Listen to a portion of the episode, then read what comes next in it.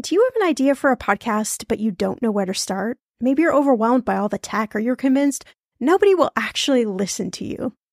Well, I'm Shannah Game. After nine and a half years as a professional podcaster, at this show, everyone's talking money. And 25 million downloads later, let me tell you the secret to a profitable podcast. It is building a solid foundation, your podcast roadmap before you launch.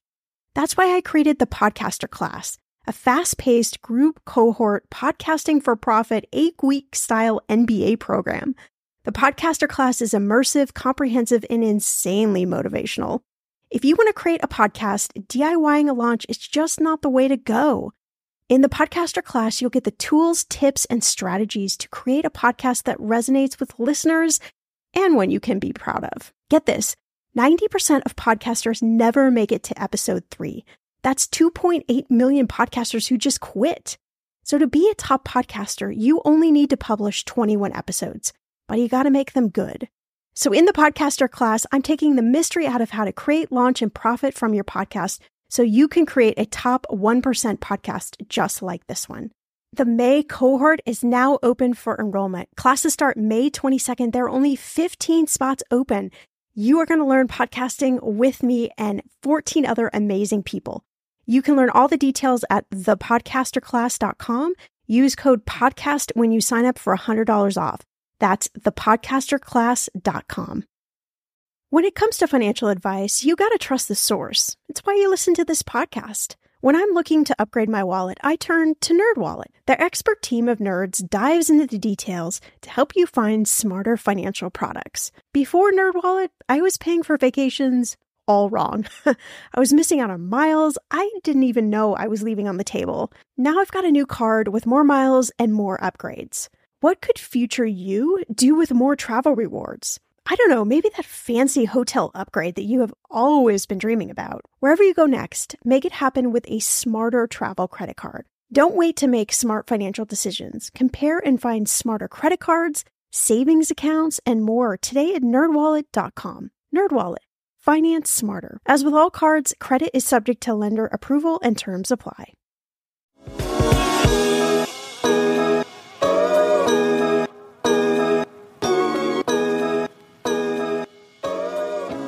I mean, I think that you said in there, like, we're always feeling anxious about our money. And I think I would even expand that to be like, we're always feeling anxious.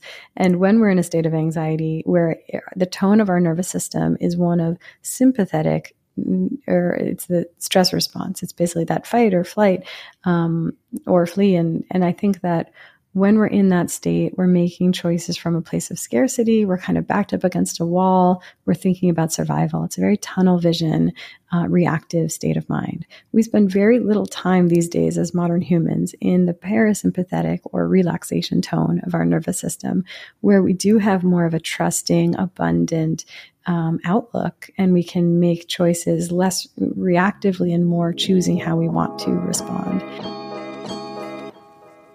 Welcome to Everyone's Talking Money podcast. I'm your host, Shannah Game. There's no judgment, no dumb questions, just smart conversations about you and your money. So come on in and grab a seat. Everyone is welcome here.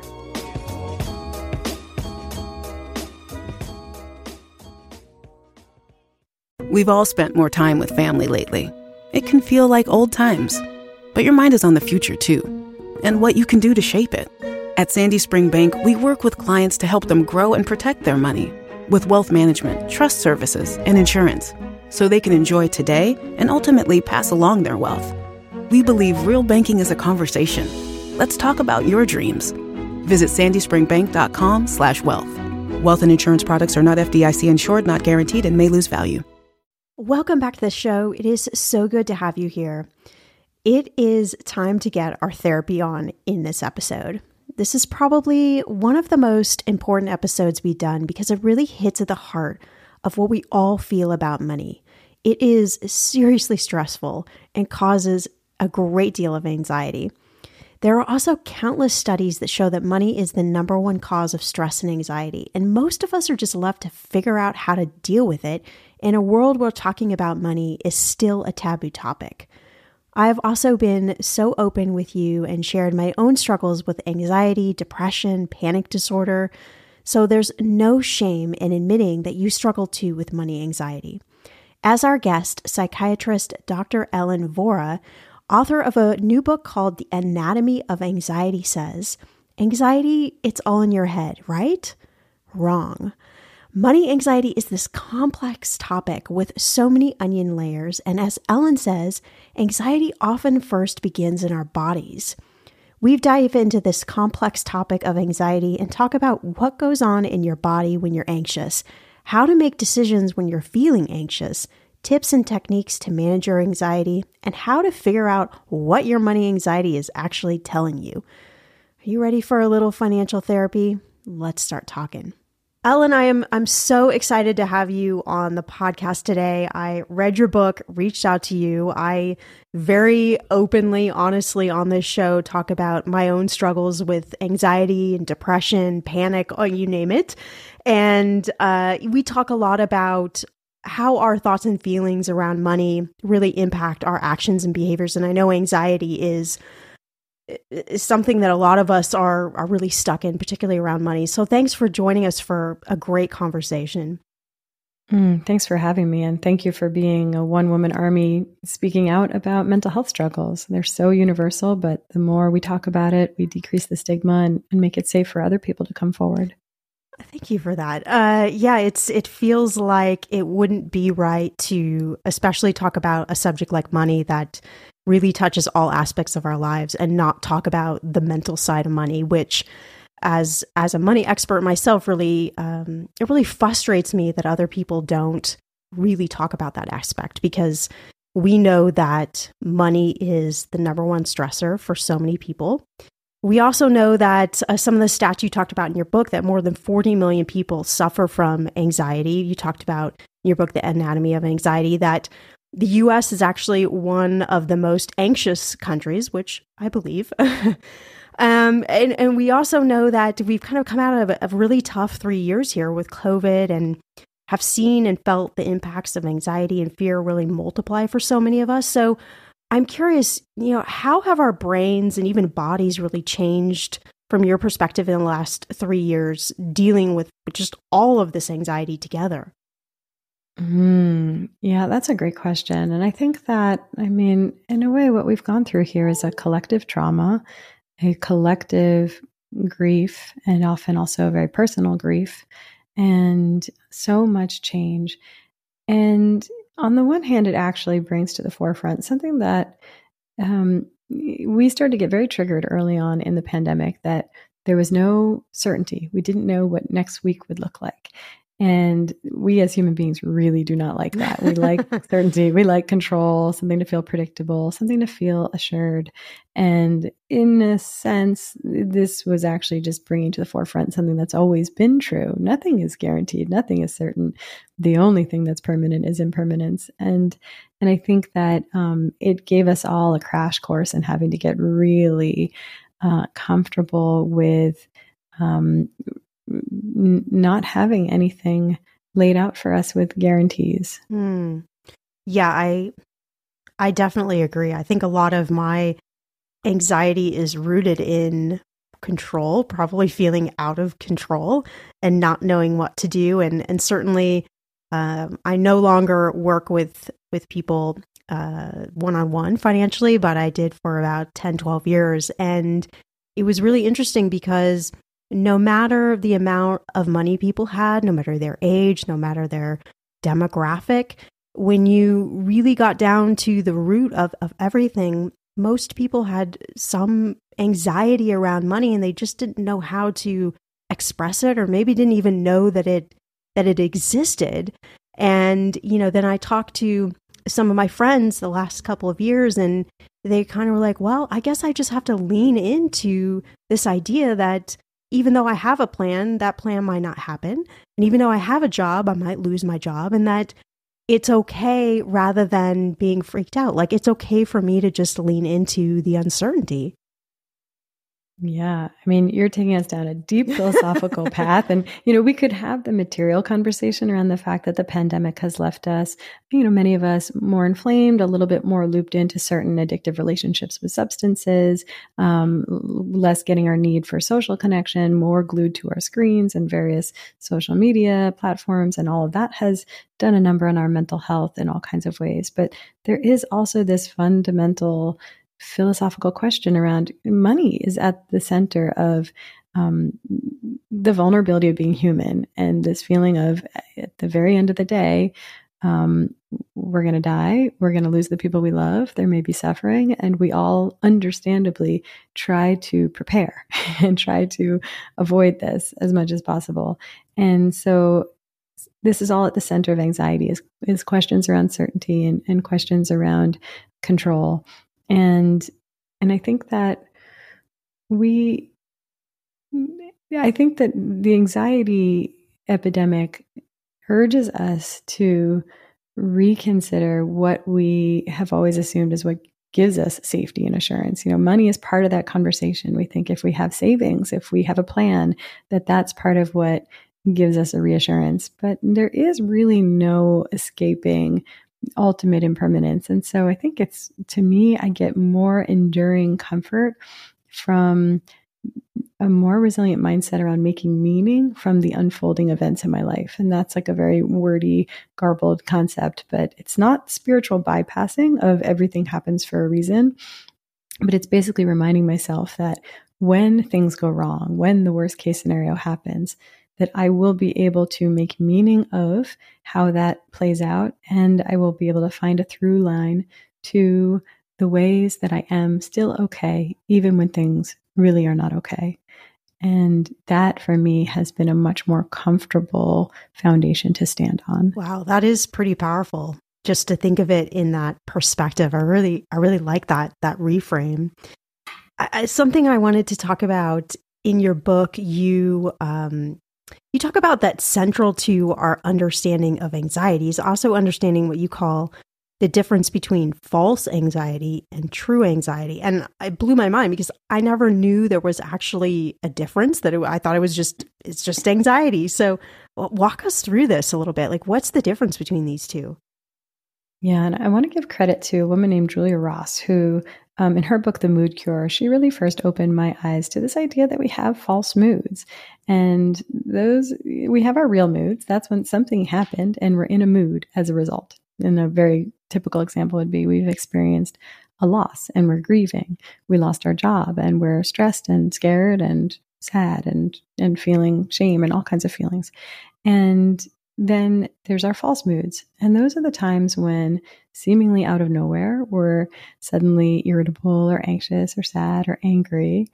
Our mind is always all too happy to swoop in with a narrative to tell us, make an explanation for why we feel the way we feel. It'll say, Well, I'm anxious because I got that email from my boss, and it seems to suggest, if I read between the lines, that I'm underperforming. Right, right. You know, our brain will always make meaning. Um, but what's actually happening in that moment is something physical, physiologic. We're in some state of imbalance, and that tips our body into a stress response and it shows up as the sensation of anxiety. And so our the story we tell ourselves is really just our brain attempting to make meaning of what is first and foremost a physical sensation. And I find this to be so revolutionary. It doesn't take away our stressors or our problems, but it speaks to the fact that we are going through our lives in all kinds of states of physical imbalance and it's creating a lot of unnecessary suffering.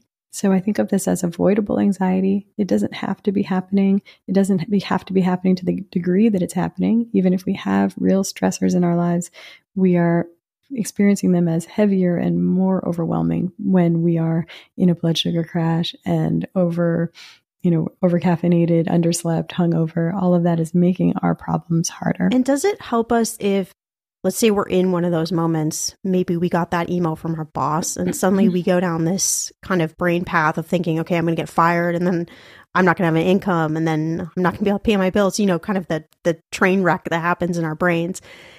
Does it help us in moments like that to be able to kind of have these pause moments and say okay wait a minute like what is actually happening? Like what is actually true? What is actually you know I don't know what whatever I'm sort of the story I'm making up in our my head. Like, does it help us to pause and really think that through?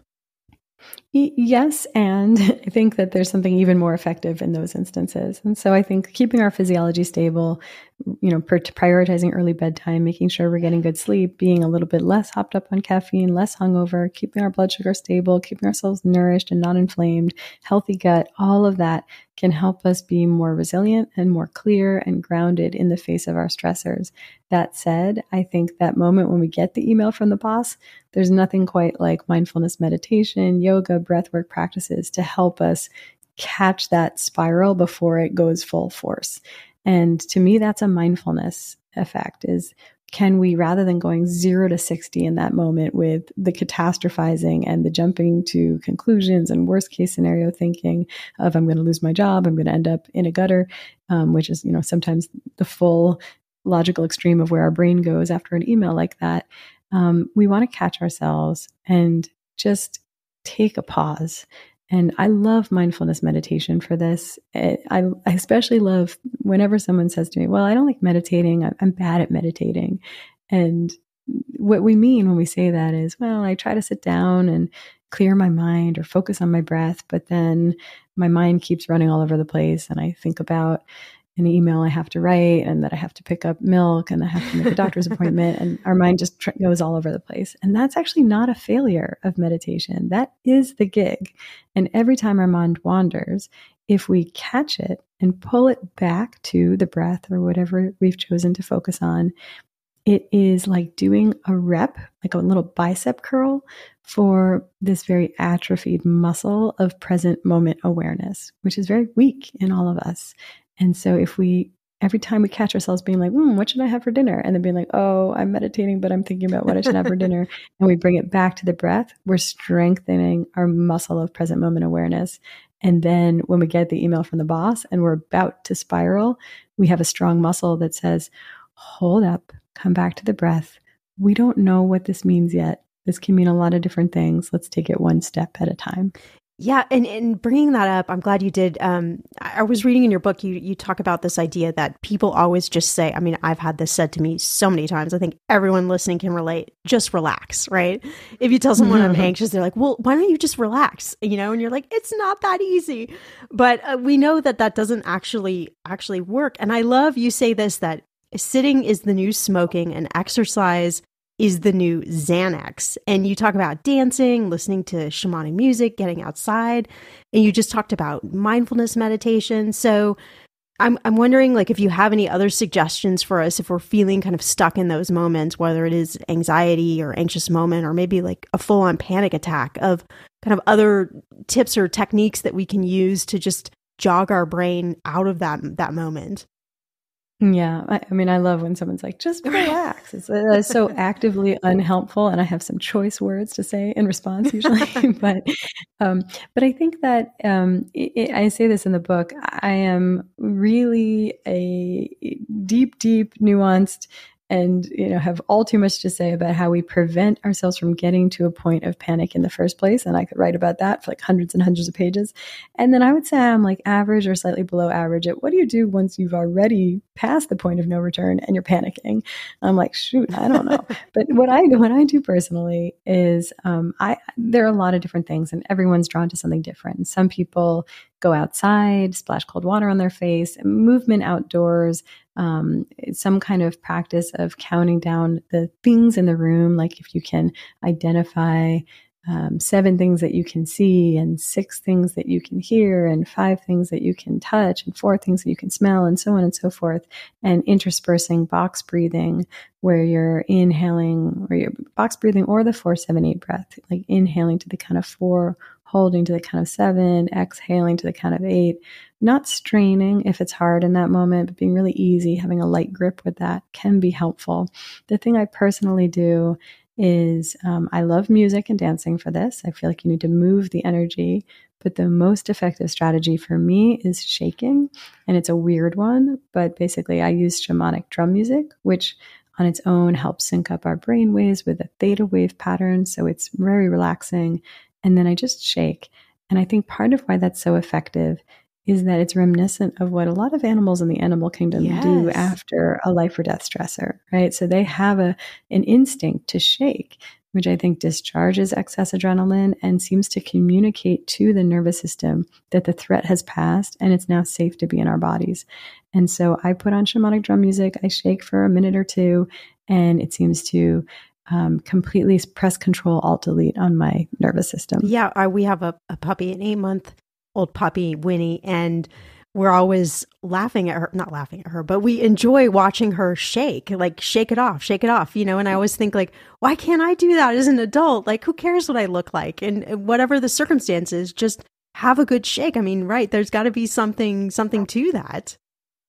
It, it's you can do it. And the very fact that it looks strange and is weird and not normal, I think is part of what's therapeutic about it because we go through our lives constantly deferring to what looks normal, what would be appropriate. And our poor bodies are just getting molded into that and never getting to express what they need. So if we just turn off the lights, close the door, draw the shade, shake for a couple minutes, and let our body call the shots and say, well, here's what I feel like doing, here's how I feel like moving. Even just that practice of listening to our bodies and honoring what it needs and letting it get out its sillies can be so therapeutic. And we need more of that. Coming back a little bit to to talking about money specifically and anxiety, I just I want to share a quick little story with you before before I ask you a question. But we had somebody on the show a couple months ago, and we were talking about money personalities.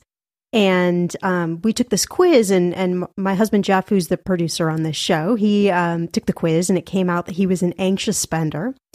And we can all pretty much understand what that is. And then it came out that I was what's called a maximalist, where I just kind of go big or go home, right? So we had these hmm. two very different ways of coming about money and money decisions, and we we bring that into our everyday life and our everyday uh, conversations, whether it is vocalized or not vocalized. That's kind of what we're bringing in. And when I think about money specifically in in a partnership, it's tricky because you got two people who probably don't have a good relationship with money at, at the onset come with a lot of baggage from childhood, a lot of things that maybe you don't know are kind of under the surface there.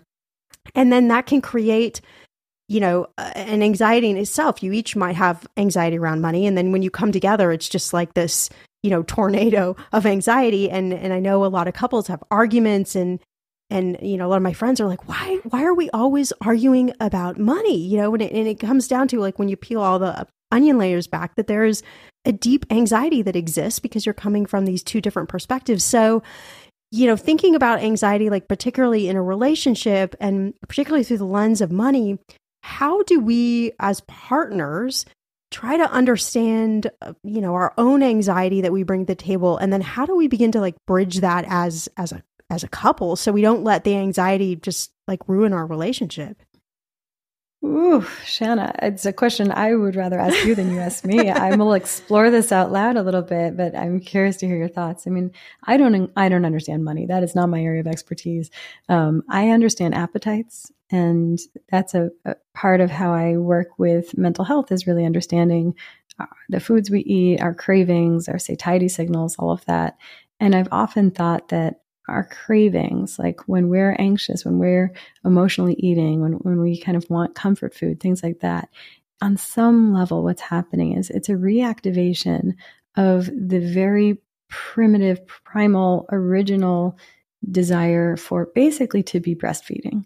Ooh. Like we want to be back in our mother's arms, nursing, because that is nourishment and safety and comfort and love all at the same time. And like, isn't that kind of what we need yes, as human beings? And so I, you know, I look at someone like, uh, and I, I'm not above this. I did this in my 20s. Like binging on a pint of ice cream for me was like as close as it could get to being back to breastfeeding. And in, an, in a sense, like in those moments, what I do now when I really feel like I need comfort, I need safety, I need love, I need nourishment, is I try to meet those needs in a more authentic way than binging on comfort foods. Um, if it's nourishment, I focus on nutrient dense real foods. If it's love, like I, I kind of speak up and and communicate with my partner like i really need to feel seen or witnessed or understood or loved in this moment. Um, and that there are all these other ways to get our desires for comfort and safety met.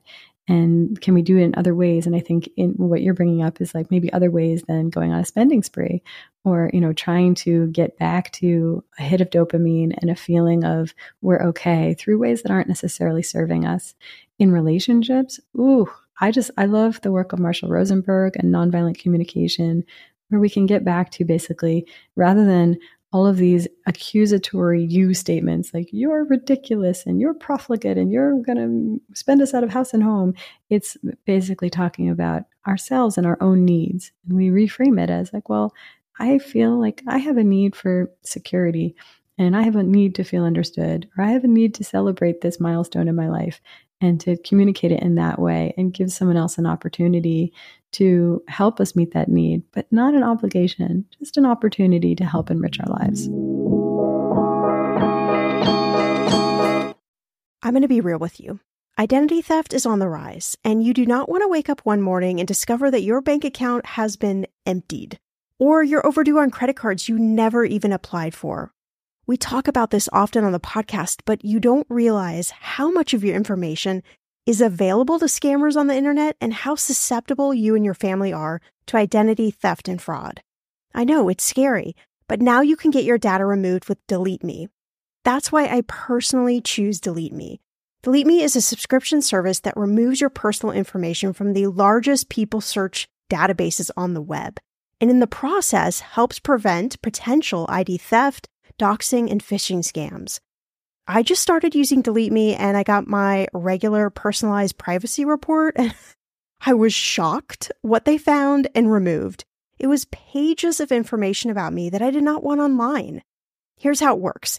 You sign up and provide Delete Me with exactly what information you want deleted, and their experts take it from there. I cannot tell you how relieved I felt to have Delete Me. And you know, it's also a great service for your parents or grandparents to help protect them from identity theft. Delete Me is not just a one time service. Delete Me is always working for you, constantly monitoring and removing the personal information you do not want on the internet. Take control of your data and keep your private life private by signing up for Delete Me, now at a special price for my listeners.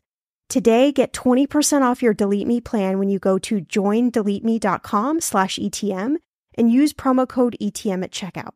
The only way you get 20% off is to go to joindeleteme.com slash ETM and enter code ETM at checkout. J O I N D E L E T E M E dot com slash ETM. Go to joindeleteme.com slash ETM and use code ETM for 20% off. Okay, friend, I want to know what are your money goals this year? Are you saving to buy a house or maybe a wedding or a dream vacation to somewhere tropical? If that's you, please, please take me with you. Or maybe you want to just grow your emergency fund because let's be real, life is expensive. I want to make sure you reach your goals, so you need Monarch. That's why the Wall Street Journal named it the best app for growing your savings. Monarch is the top rated all in one personal finance app. It gives you a comprehensive view of all your accounts, investments, transactions, and more. You can create custom budgets, track progress towards your financial goals, and collaborate with your partner. And now get an extended 30-day free trial when you go to monarchmoney.com slash ETM. Here's what I love. Monarch is the most customizable budgeting app. You can change the layout of your dashboard, you can go between light and dark mode. You can create custom budgets and notifications. You can set up all of these automatic rules for your transactions and notifications, and so much more. Monarch is obsessed with constantly improving their product. Get this.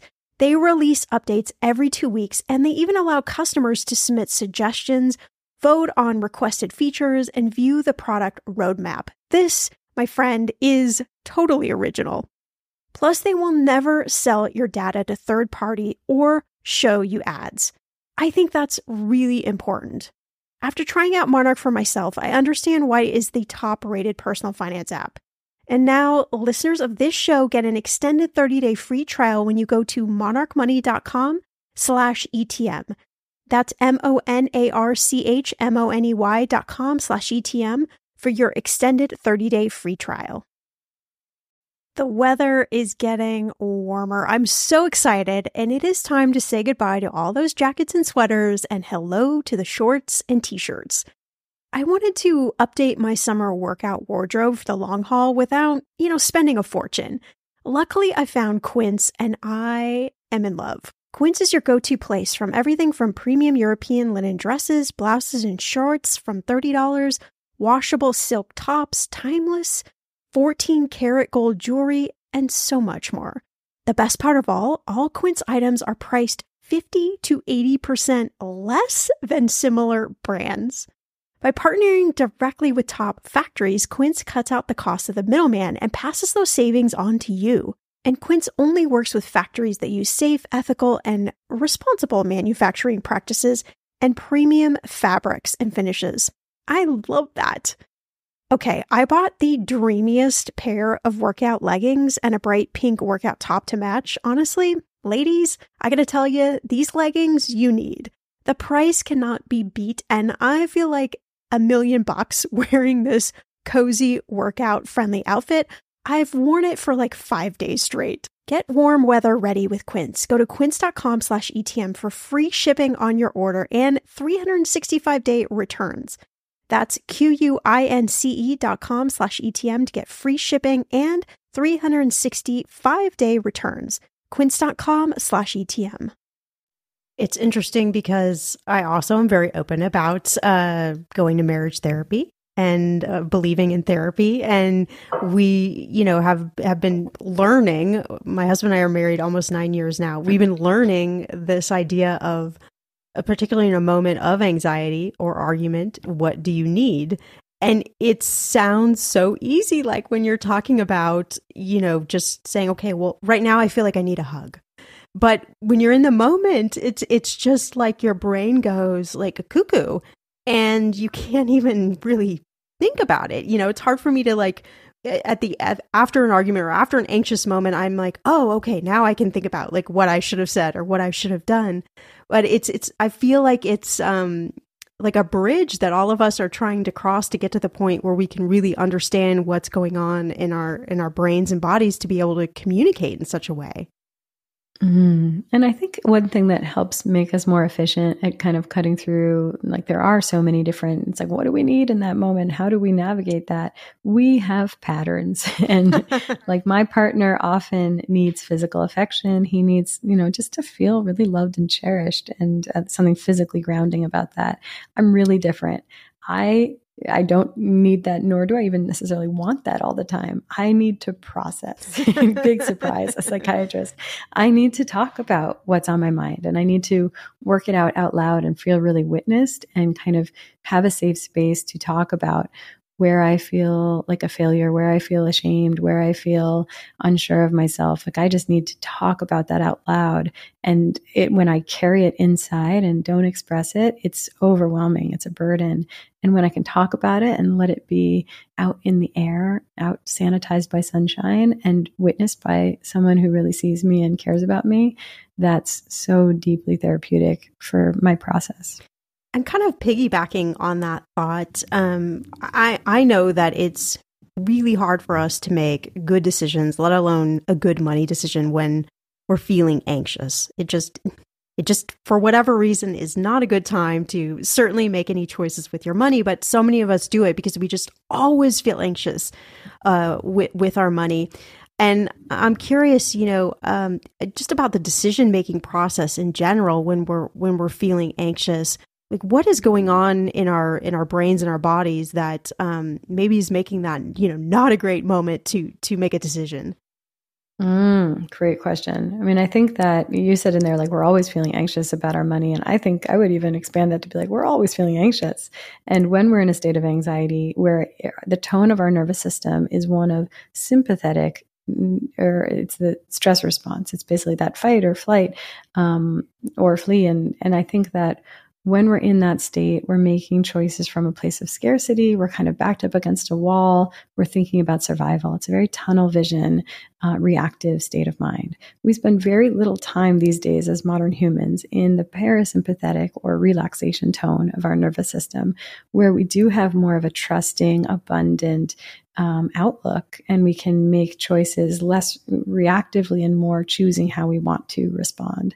So um, I think that the key here is actually tipping our nervous system into a parasympathetic tone. And that's that's sort of the first call it 100 pages of my book is all of the mr fix it actionable strategies that we need to put into practice to keep ourselves out of constant relentless stress responses. But the sort of good news and bad news all at the same time is it's more in our hands than we realize and that's good news because it's hopeful and it's empowering, and there's something we can do to change how anxious we are. It's a little overwhelming, is the bad news, because it's like, shoot, I thought this was just my genes and it wasn't my fault, and there's nothing to be done about it. But you know, there's a lot that we can do to make a difference, and sometimes it's it's overwhelming to think about all the things that we can do, but um, we don't need to do it all. We kind of need to pick a few and start there and it for one person it could be an earlier bedtime and prioritizing better sleep, maybe getting blue blocking glasses or keeping the phone out of the bedroom at night just to protect sleep. Someone else might keep their blood sugar stable with like a spoonful of almond butter every few hours. Um, someone else might decrease their caffeine, might take a few more nights off of drinking. A lot of people are like, nope, not starting there. No, thank you. And that's fine. Um, and we can just pick which diet and lifestyle strategies feel approachable to us. And if we can adjust them slightly, we can just be less anxious in the first place. And that can free up a lot more abundant, trusting thinking around money. I like that idea that it, it, it could be these small shifts, right? We don't have to make these big you know sweeping changes in our lives that we can actually feel less anxious with some of some of these kind of small things and um you know i've shared this story on the podcast before that I went through this period of time where I hated looking at my ATM receipts. Like I would get an ATM. Remember when, remember when you used to go to the ATM? I'm like dating myself here, but uh, you would get an ATM receipt and I would just like fold it up and like shove it in my wallet. And it wasn't that I didn't have money in my bank account it was whatever story was going on in my head that just you know as we talked about earlier would just you know um, like a train wreck in my head. And i thought this is really crazy. And it was recognizing my own money anxiety that made me realize oh I, I have to help other people with this because i think we're all kind of in the same place. And one of the things you talk about in the book is is needing to figure out what your anxiety is telling you and I, I, find that really interesting. You know, how do we figure it out? Like, how do we figure out what our anxiety is actually saying to us? Mm, I mean, with anxiety, it's it's so different for all of us and i feel like i like to start with the avoidable anxiety that's the low hanging fruit and the quick wins you kind of address all of that and have someone be more physiologically balanced and it clears the air and then it gets easier to get still and slow down and drop in and start to get curious about our stories about we have this nudging true anxiety but it's tapping us on our shoulder all the time. It usually has some inner truth. It has some call to action baked into it. And it really varies person to person. It can be grand it can be minor and local. It can be you really should call your grandma more often. Or it can be there's this activist cause that you should be on the front lines of. And i think and everything in between and so it's really individual, but it's some way that our deep inner truth knows we're out of alignment and we need to course correct. I think with those money stories, that just makes me think about um, attachment patterns. It's interesting to have like a money expert talk to a mental health expert and realize all this overlap. oh, right? there's because so much overlap. Yes, it's it's what's modeled for us um, in childhood. You know, we what in childhood everything is modeled for us. You know, how someone holds themselves accountable, how a marriage might look, um, what attachment feels like. And certainly, money stories are something that are modeled for us in a million different ways by our primary caregivers. And if they had a scarcity story, if they had um, a, a story of like money is you know the focus or here's what solves life or you know like we internalize all of those stories. And i feel like in general a really beautiful process of adulting is re-examining all the stories that we just take for granted that we learned. And in the same way that we're children learning okay gravity exists and this is up and this is down um, we also learn you know here's how money works. Here's how attachment operates in our lives.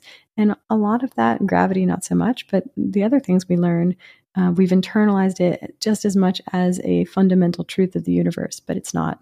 and we can re-examine it and come to a new story. We can write our own scripts.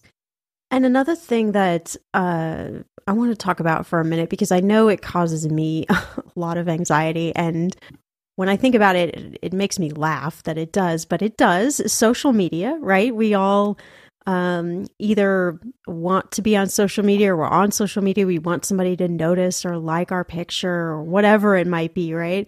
And I feel like specifically if we talk about money, I mean, there's a lot of comparison. We're comparing ourselves against people all day long on social media and creates a whole other level of anxiety. So tell me a little bit about like social media. Like how do we how do we think about or balance this specifically when it comes to our anxiety?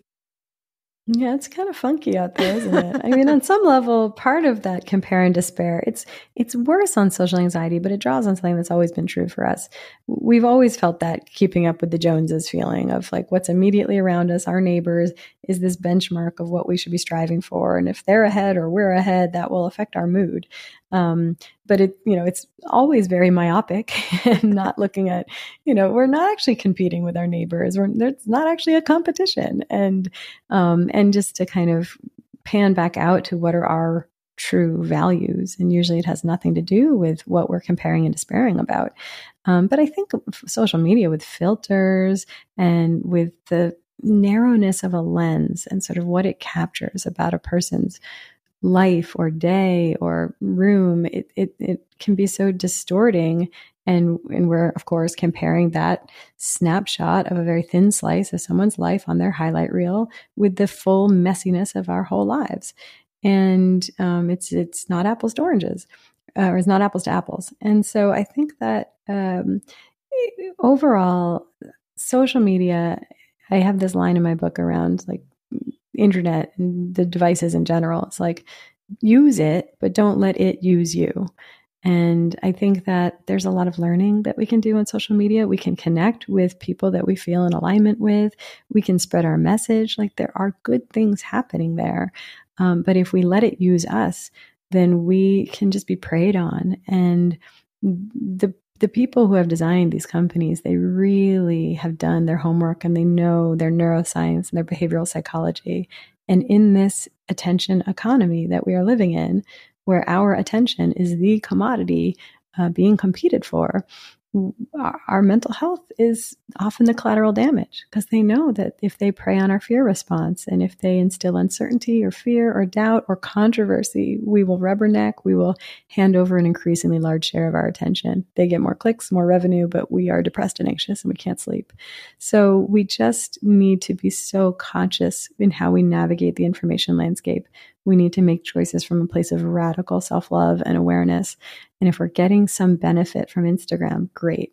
But if we're just in a zombied out state, scrolling and feeling more and more insecure and down on ourselves, um, and and anxious and overwhelmed, we need to shut it down. And I'm not saying that's easy. I think that these devices are addictive, but we need to make a priority of getting to a different relationship with it. I love this in those moments when money is just not moving as fast as your dreams, Earnin provides the financial momentum you need to keep moving forward. Earnin is an app that gives you access to your pay as you work, up to $100 per day or up to $750 per pay period. You just download the Earnin app and verify your paycheck. Then you access up to $100 a day as you work, and you can leave an optional tip. Any money you access plus tips are automatically repaid from your next paycheck. I honestly would use Earnin in lots of different ways, but what's on my mind recently is I need a night out. I need some good tacos to sip on a few virgin margaritas and celebrate you all helping this podcast earn 26 million downloads. Make Earnin a part of your financial routine and join Earnin's over 3.5 million customers who say things like, When I think about Earnin, I think about financial stability and security. Gives me a lot of peace of mind. Download Earnin today, spelled E A R N I N, in the Google Play or Apple App Store. When you download the Earnin app, type in Talkin' Money under podcast when you sign up. It will really help the show. Talkin' Money under podcast. Earnin is a financial technology company, not a bank, subject to your available earnings, daily max, pay period max, and location. See earnin.com slash TOS for details. Bank products are issued by Evolve Bank and Trust member FDIC.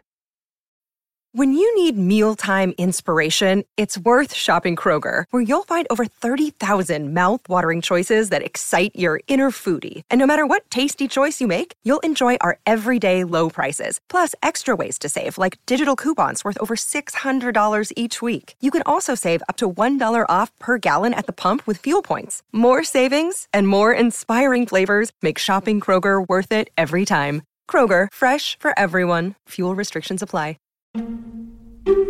Hey, my name's Otis Gray, host of the Daily Book Club, a daily podcast where I read wonderful old books one chapter at a time. Simple as that. Whether you want to get engaged and lost in a fascinating story that has stood the test of time, or just relax to a good book, listen to the Daily Book Club to get wrapped up or unwind during your day. We'll read classic stories like Pride and Prejudice, The Enchanted April, The Wind in the Willows, beautiful stories all told from start to finish.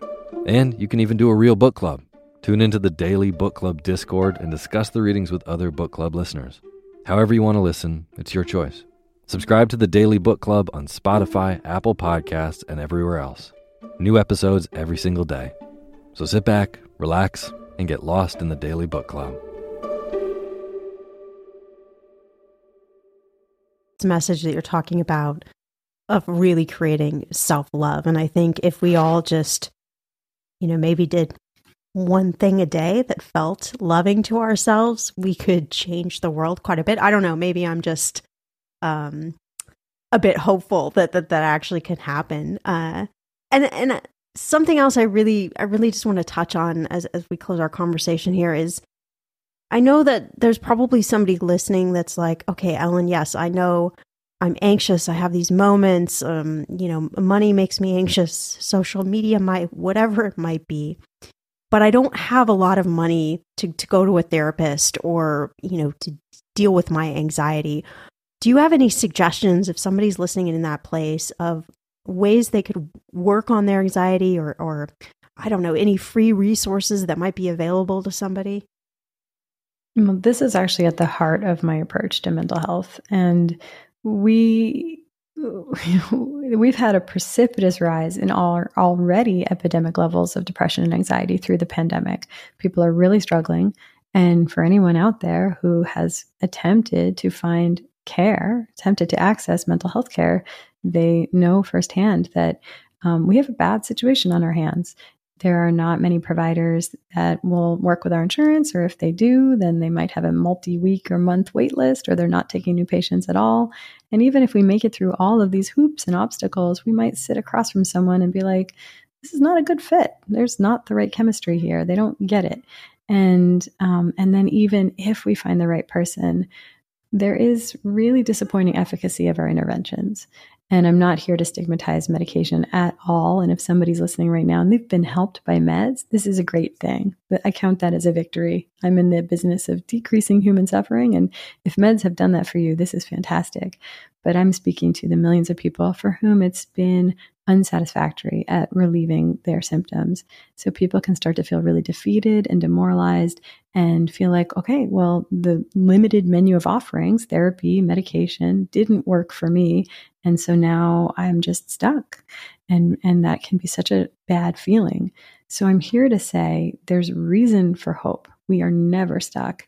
And it's really um, it's it's something that my field has to be accountable to, which is that we've offered a very limited menu of um, what the ways we support our mental health, and it has overlooked a list of I think about fifty things that are the real determinants of our mental health, which is our sleep and our n- nutrition and inflammation levels and hormone levels and um, our relationship to our gut health and then also these fundamental human needs for community and nature, being of service, finding meaning and purpose in our lives. And even though there's not a whole lot we can do about our genes, there's so much that we can do about these environmental determinants of our mental well being. And so I'm kind of here to say that if we put all of our hope on the field of mental health, we're going to have a lot of barriers to getting effective care and treatment but I think that many of us can start with safe, non invasive, inexpensive, accessible diet and lifestyle interventions that aren't soft science. They're not like a lesser way of approaching our mental health, in many ways, they're actually addressing the true root cause of our mental health issues. So we can start there. It doesn't have to be behind a paywall. It doesn't have to be gatekept or off in the ivory tower of medicine. It's something we can do for ourselves. To wrap this up, we we have been talking about a very heavy subject, anxiety, and I'm sure everybody listening here has their own story. So I feel like we we need a collective breath here. But we've talked about so much, but I, I'm just I, I'm kind of left with these questions, right? Like this is normal, right? I mean, we're we're all going to be okay if if we're suffering from anxiety. I, I'm wondering, Ellen, do you have any words of inspiration that you can leave us with? Those of us struggling with whatever kind of anxiety that we might have, to just know that we can, I don't know, find a place of peace, that we can use some of these tools and we can start feeling some relief on a daily basis. Hmm. Wow. I mean, I think that I'm I'm not going to fully embrace that word normal. And that's not to say that there's any shame or stigma here, but these states of mind are common, but I don't accept them as our destiny or the only way it can be right now. I think that there is a certain amount of true anxiety, purposeful anxiety that's at play in this moment. And that's not what's wrong with us. In many ways, that's what's right with us when we feel viscerally connected to what's not right in this world. And so we want to listen to and honor our purposeful anxiety. But we also are swimming in a stew of avoidable anxieties. And they're common, but I don't think it's normal. And I don't want people suffering unnecessarily. So I really encourage people to make a few small accessible diet and lifestyle interventions to decrease some of that burden of avoidable unnecessary anxiety. And for one person, that could be an earlier bedtime or decreasing coffee or just keeping your blood sugar stable or just taking magnesium glycinate at bedtime. There's so many small things we can do. I have like a hundred pages of like little strategies we can do. And um, it really can make a difference. So I want people to feel hopeful that you're not stuck feeling this way. There's certainly nothing wrong with you and there's nothing to be ashamed of. But let's roll up our sleeves and get a little bit to work so that you don't have to struggle quite so much. I told you it would be like having your own money anxiety therapy session. Wasn't that great?